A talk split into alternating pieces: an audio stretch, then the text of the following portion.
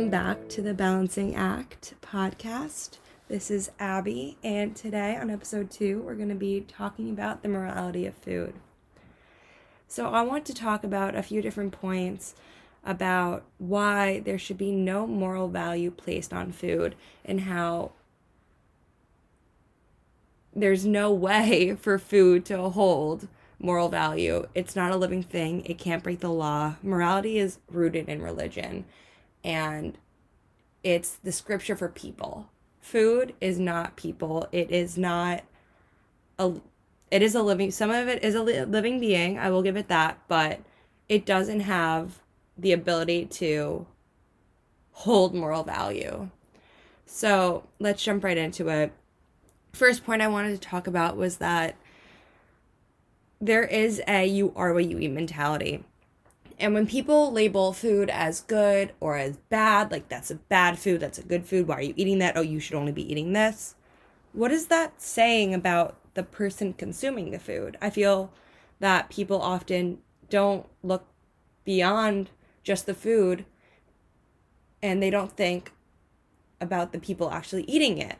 So, if you are labeling, let's say, let's stereotypically a brownie.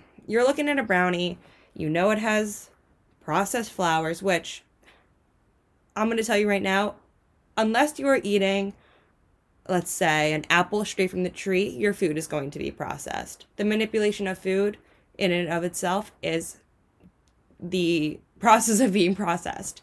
So, if you're labeling these foods as good and bad, that's going to strike a message in somebody saying, I'm bad morally. It's going to impact their person. It's going to make them feel less than. It's going to make them have this idea that if I'm eating, for example, a brownie, I'm a bad person morally. Like, I'm not a good person. I'm less than. When compared to somebody, let's say, who's eating a carrot, they may say to themselves, Oh, this is a good food. So by eating it, I am what I eat, so I'm a good person. So what does that tell somebody else? What are your views put what are your views? How is that impacting others? So I know this is a controversial idea, whatever, but it's the reality of the world we live in and the spread of fat phobia and the fear of fatness and gaining weight it's a big issue. And the implicit as well as explicit biases that we're showing against people in larger bodies, it's rooted in the idea that fatness is equivalent to moral failing. And again, the only moral thing about it is somebody's beliefs. It impacts them. It has nothing to do with the food you're eating. And this is where I want people to recognize that they have autonomy over their own body there's no writing, there's no book that says that what you eat makes you a good or a bad person.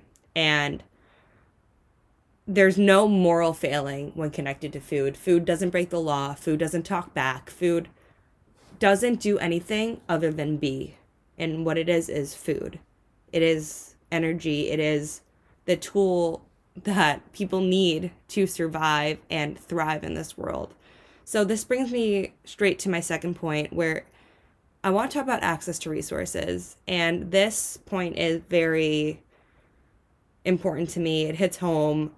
I, my last semester of college, I worked at a substance use recovery center in upstate New York. And I was working with a demographic that did not have access to a lot of resources. And I worked with them doing a nutrition workshop, cooking every week, and being able to share with them my love for food and knowledge that I have learned from my undergrad about resilience and about even nutrition advice, although I couldn't provide so straight up nutrition advice, I'm not qualified enough, but guiding them through finding different options that will provide them sustenance and allow them to experience commensality and sharing meals and eating together and all those joys that promote so many positive things in people's life. It's just it was nonetheless of amazing and humbling and uh, I would do anything to go back right now.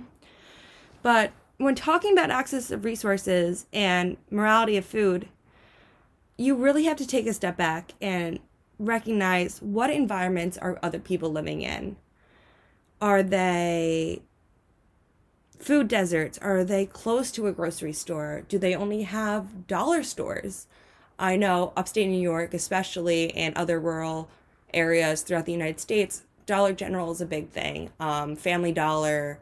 I learned a lot about those different stores and companies and the comparison to Walmart, how I think it is Dollar Tree is located closer to them to like compete with them, whereas Dollar General and Family Tree are for rural settings where there's not a grocery store, there's not easy access to get to these places, especially in these areas where people may not drive. They may not have the ability to drive.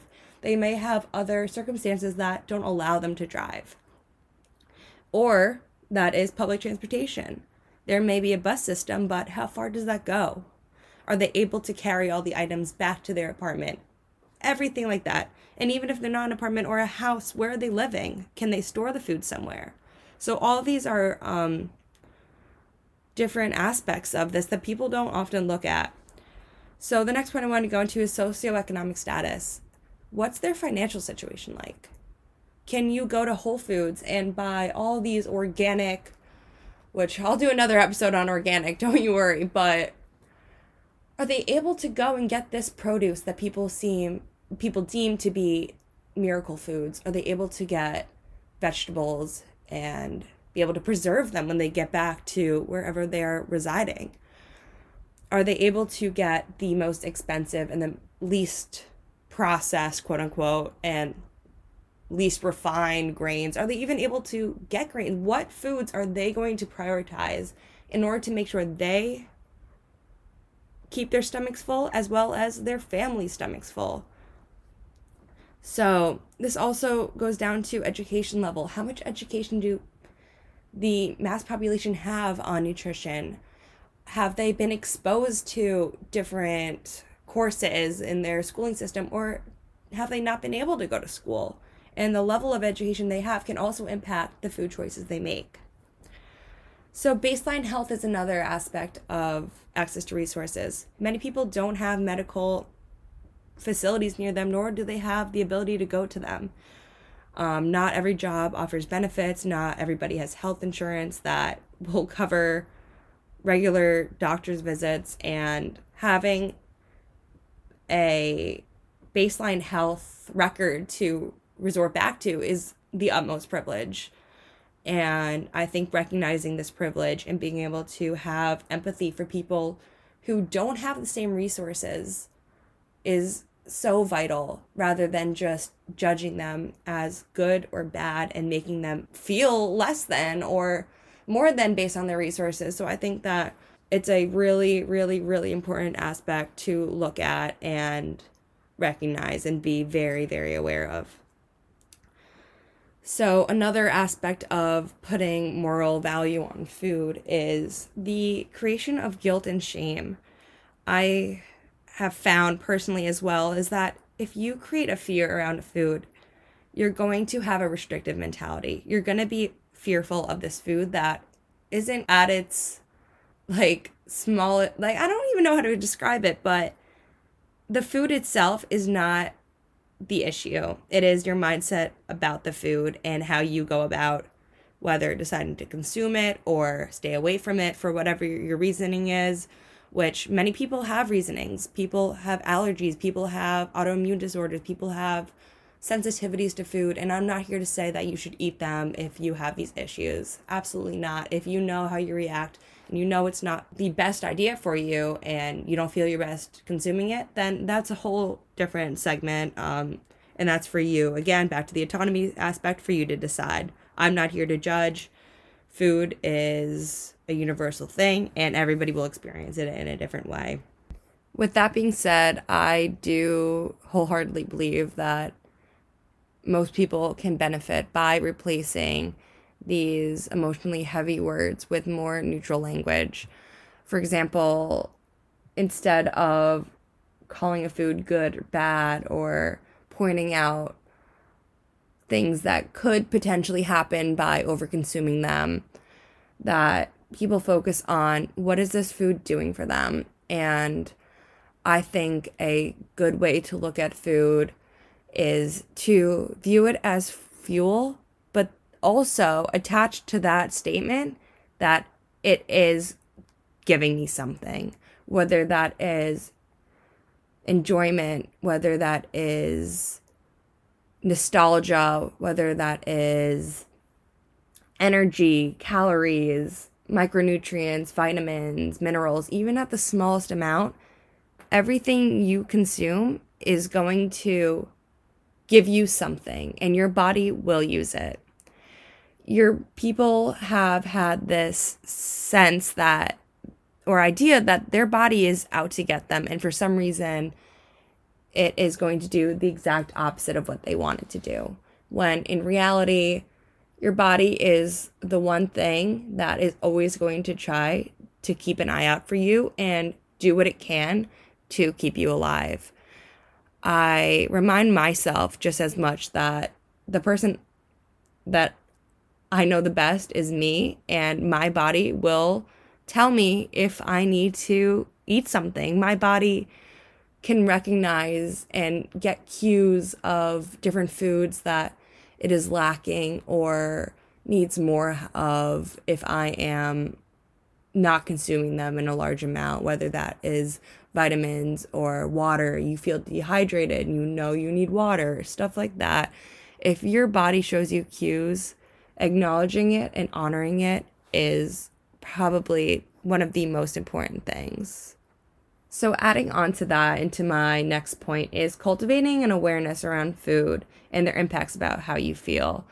Again, recognizing your body cues and honoring your hunger and honoring your fullness as well, which is another aspect of the intuitive eating approach, which I will cover in upcoming episodes. But in terms of nutrition, replacing the judgment of foods you have with more neutral statements and recognizing what a food can do for you rather than against you is key.